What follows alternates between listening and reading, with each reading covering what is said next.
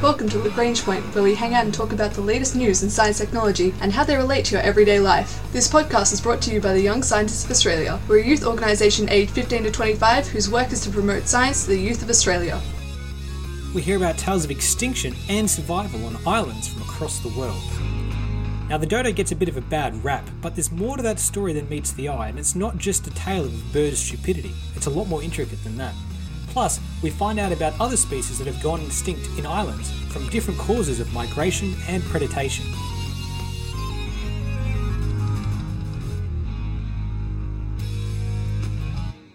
Now, it's not nice to be made fun of. Most of us at some point in our life have been teased or called names.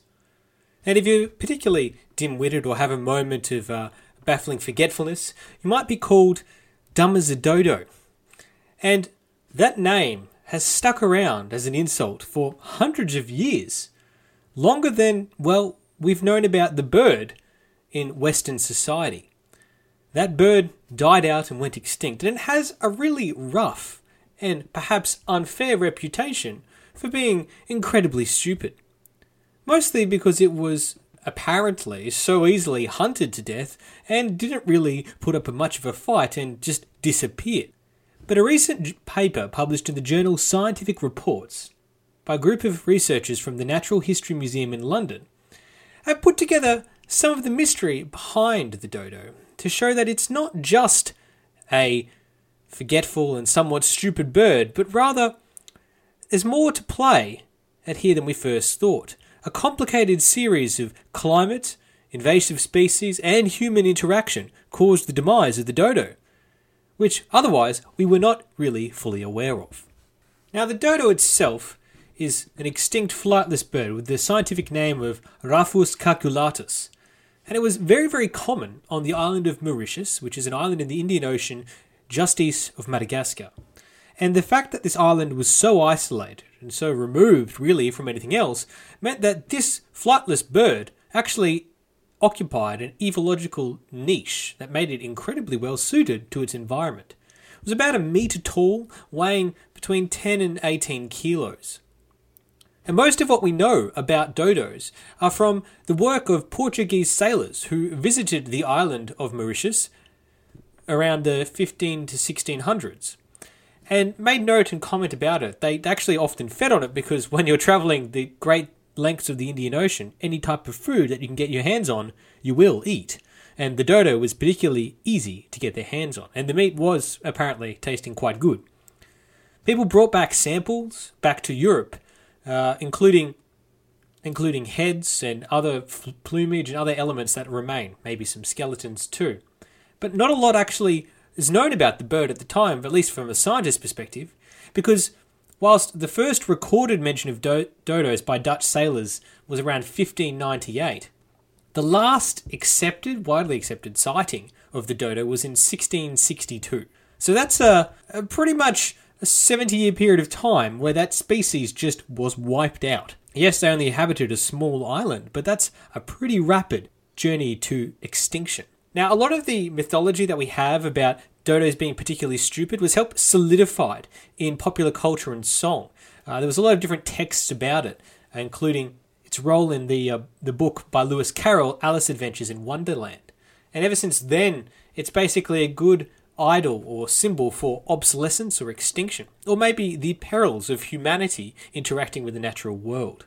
Now, the dodo itself, as a small flightless bird, sort of exists on a rare branch of the evolutionary tree for birds, the only other closest surviving living relative of the dodo is the Nicobar pigeon, which is a flighted bird but not a flightless one.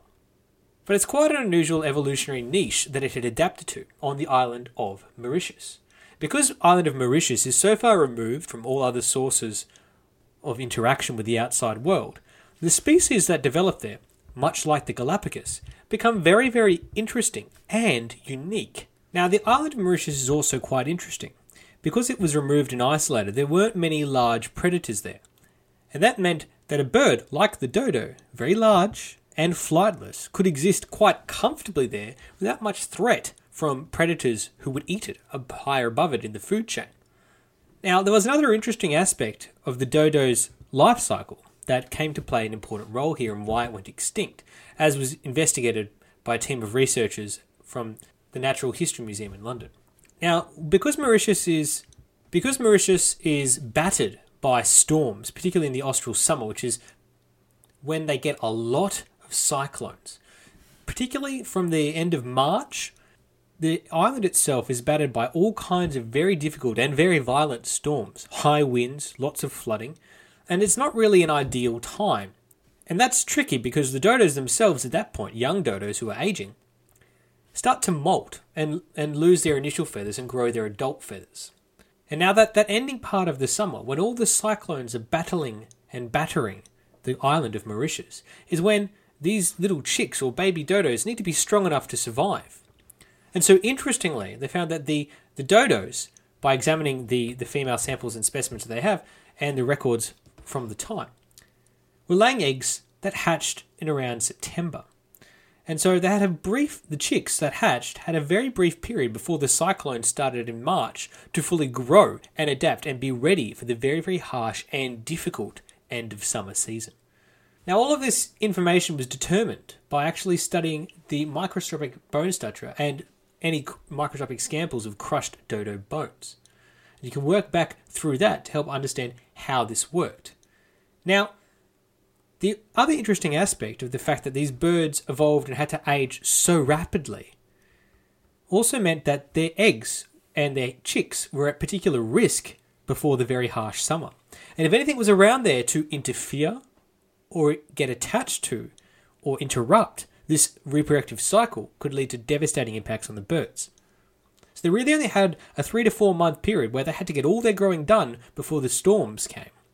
And if there were anything introduced to the island, like maybe say rats or cats, not necessarily predators that would eat the dodos themselves, but just make that little bit more difficult life for those hatchlings as they tried to prepare for the coming storms would have had a dramatic impact on the survivability of the species.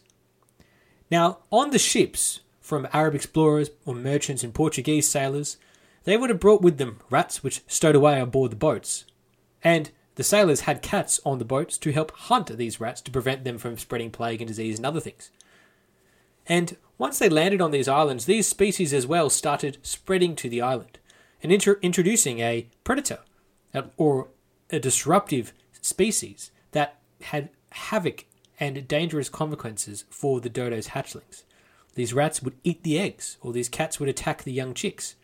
And the end result of that is that the dodo itself couldn't really survive anymore. It didn't have enough time to prepare itself for the coming cyclone storms. So when those storms came, they were in no position to be ready, and they were wiped out, slowly but surely. So, despite the fact that humans were eating them, they were under a lot more threat and that threat was more substantial and year round.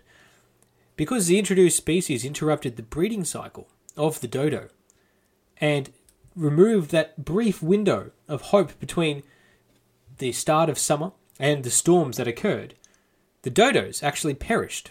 Not just because they were stupid, but because they were under attack from hunters eating them for their flesh, from cats and other introduced pests who were hunting their young chicks, as well as rats who were eating and cracking their eggs. You throw all these things together and add a cyclone or two, and you can see that the dodo had a very, very tough life indeed, and it is no surprise that it went extinct. So it's not really a tale of obsolescence and stupidity. It's more a tale of the dangers of introduced species and the damage that they can wreak to natural environments. This is some great work being done, published in the journal Scientific Reports by researchers from the Natural History Museum in London.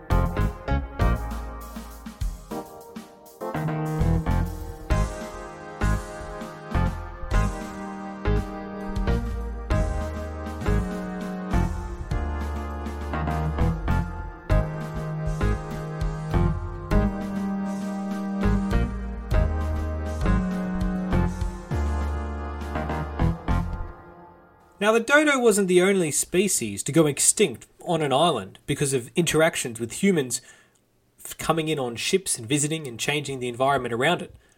Human settlement has always posed a risk to the extinction of animals, particularly new arrivals of different kinds of humans. And in the Caribbean, that's no exception. The influx of sea traders, explorers, and so on in the Caribbean saw a lot of islands that had otherwise seen very low interaction with humans suddenly become centres of the shipping, navigation, and even growing of major crops like sugar and other tropical plants in the region. And all of that spelt doom for a species in particular, the Jamaican monkey called Xenothrix mcgregori. And it looks likely that this particular species of monkey was one of the most recent types of primate species anywhere in the world to become extinct. And a team of researchers from Johns Hopkins University School of Medicine, led by Siobhan Cooke, who's an assistant professor of functional anatomy at Johns Hopkins, recently published a paper in the Journal of Mammalogy. And they have been studying the remains of these monkeys and trying to piece together from the remains and other sources what led to this species' demise. The first important part to note here is that yes, it is interesting to look at all these species disappearing in the past, and it's all difficult to do so because a lot of the time our evidence is often indirect. However, it can be built upon and combined with other sources, historical sources, and scientific sources, to build up a picture of how it works. We know how species go extinct now, and we can apply that same methodologies to how they would have gone extinct in the past and make predictions on this. But likewise, it's actually important to study the extinction of species in the past historically, because that can help us understand how species may go extinct now and how we can adjust our conservation efforts to make sure we don't lose more species in the future, either through increased predation, destruction of resources or habitats, or through the impact of things such as climate change. So that's why Siobhan Cooke and her team do a lot of research into this area to try and understand how we can best protect the animals in the current by learning from the past. The first thing that they did is to do radiocarbon dating of a fossilized leg bone from one of the Jamaican monkeys that they found on the island. And the actual dating from that period of time shows that that, that monkey, or at least relatives of that monkey, arrived in Jamaica during the Miocene, and that's roughly 23 million to 250 million years ago. They likely arrived to the islands through large mats of vegetation and scientists know that when there's a big storm, like a hurricane, or another dramatic event like an earthquake or a landslide, this can cause big rafts of tree beds and tree bases and undergrowth and soil to sort of slip into the ocean and travel long ways across the ocean currents. And we call these vegetation mats. That, that, that's how many species travel to these incredibly remote islands at times. And that's a well understood transport mechanism for everything from spiders to more complicated species. Now, it's likely that the monkeys arrived on these large mats during, say, in the aftermath of a hurricane and began to adapt to this new habitat. And interestingly enough, at those islands 23 million years ago, there wasn't many predators at all. And there was little competition for all the resources. Since the only other mammal on those islands at the time, where we can see from the fossil records, is again rats, small creatures. So a small monkey would find itself at home amongst all this fruit and other resources that are available for it, with no predators in sight. Now, we found previously things such as fossilized teeth and bones in, uh, in caves on the islands of Jamaica in 1920. And we can determine from that that these creatures likely survived on fruits and nuts and had long tails and lived in the trees, like sloths hanging from there and, and not having to get out of the way of predators too often. But to figure out why it went extinct, we've had to be doing a lot of digging. We got some ideas in the 1990s when Ross MacPhee of the American Museum of Natural History discovered another set of bones, this time with a cranial specimen and a leg bone, in a cave on the southern coast of Jamaica. Now, researchers are building on that previous study, working with collaborators like Cooke from John Southern University of University of California, Irvine. They dated different samples and actually estimated that that monkey that they have the skull for actually died roughly 1500 years ago. That places it somewhere around 500 to 570 CE. And that's, that's incredibly interesting. Because we know from other information that human habitation occurred on the islands of Jamaica from roughly 600 to 900 CE. So that's that's roughly when we have dates for when non-European humans or just anyone in general actually made it to the island of Jamaica. So that means that the monkey was there before humans and meant it had a place on the island. And it's interesting because it's pretty much the longest surviving Caribbean primate as far as we know. Now, because we have proof of these monkeys being on the island only a couple of hundred years before humans made it there, there's no reason to suspect that these monkeys had died out. Now, we haven't found direct evidence like monkey bones in the leftover remains of a human settlement on the Caribbean island, but it's pretty strong evidence to suggest that these monkeys actually did coexist with humans all the way through to hundreds of years ago when human settlement on the islands was more established. So we don't know exactly what caused these little creatures to go extinct, but with no natural predator and no other major disruption or change, the arrival of humans, in this case some indigenous peoples settling on the island around 800 or 900 CE, that suggests that they themselves actually either hunted or led to causes such as impact producing new predators or disrupting their breeding cycle that caused this monkey to go extinct. So, the extinction of species in Mauritius or Jamaica or anywhere else across the world is very, very fascinating because we can learn from that how susceptible species are to sudden shocks. And when there is a sudden shock like this on a really isolated, well developed niche, like these island based creatures, when humans come, or any other species for that matter, or sudden change, maybe a change in climate or availability of a food source, these species are at great risk. So, this is some great work published in the Journal of Mammalogy and goes to show how we need to take care and learn from the mistakes of the past and keep watch on threatened species on islands that might be susceptible to biological shocks to make sure they don't go extinct. This has been the Young Scientists of Australia's podcast, Lagrange Point. Today we found out about how two species went extinct, the dodo and the Jamaican monkey, and how that's connected to the waves of migration and change in climates on these island countries. Our ending theme was composed by Audionautics. Head to ysa.org.au for more information about the Young Scientists of Australia.